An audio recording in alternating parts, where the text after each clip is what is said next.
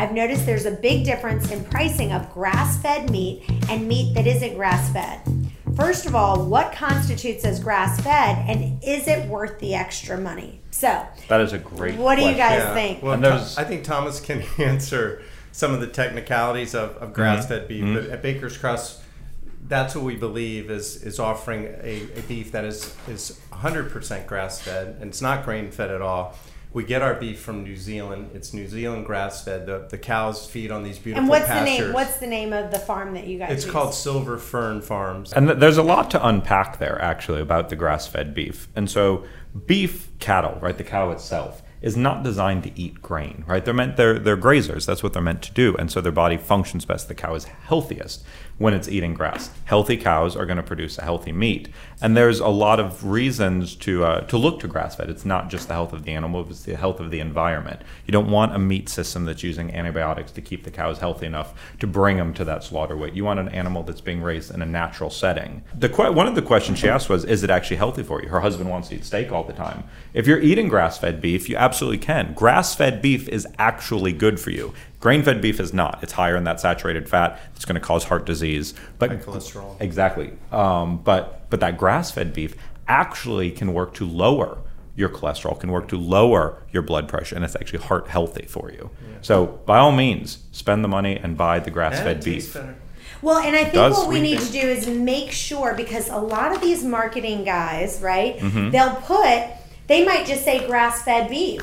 Well, if it says grass-fed beef, back to what I was saying, of course it's eating grass. So just because it says grass-fed doesn't mean that it's 100% number one.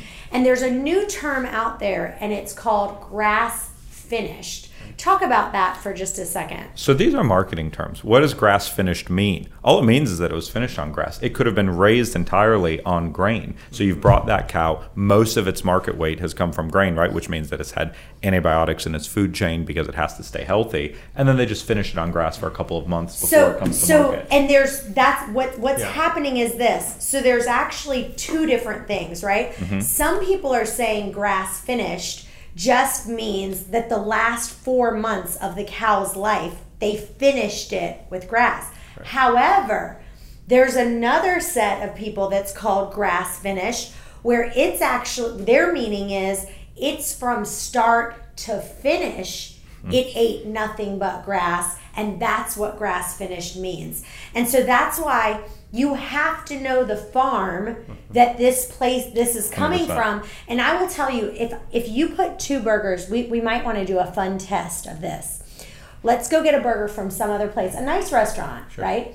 And put your burger in front of me and put both of them, and you'll 100%.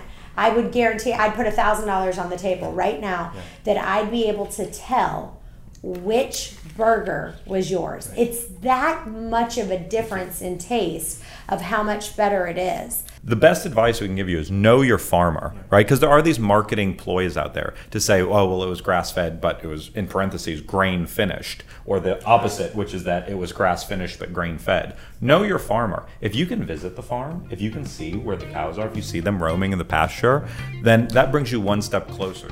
Hey guys, thank you so much for listening to this week's podcast preview. Now don't go anywhere. This was just a little taste of last week's show. You can check out the full episode with so many more of your intermittent fasting questions by clicking the link down there in the show notes. Also remember, if you enjoy the podcast, it would mean the world to us for you to leave a review on iTunes to get this podcast out to other people that may have the same questions that you do. And as always, if you have a question that you want answered, email those to questions@chantelrayway.com. Thanks again, and we'll see you next time.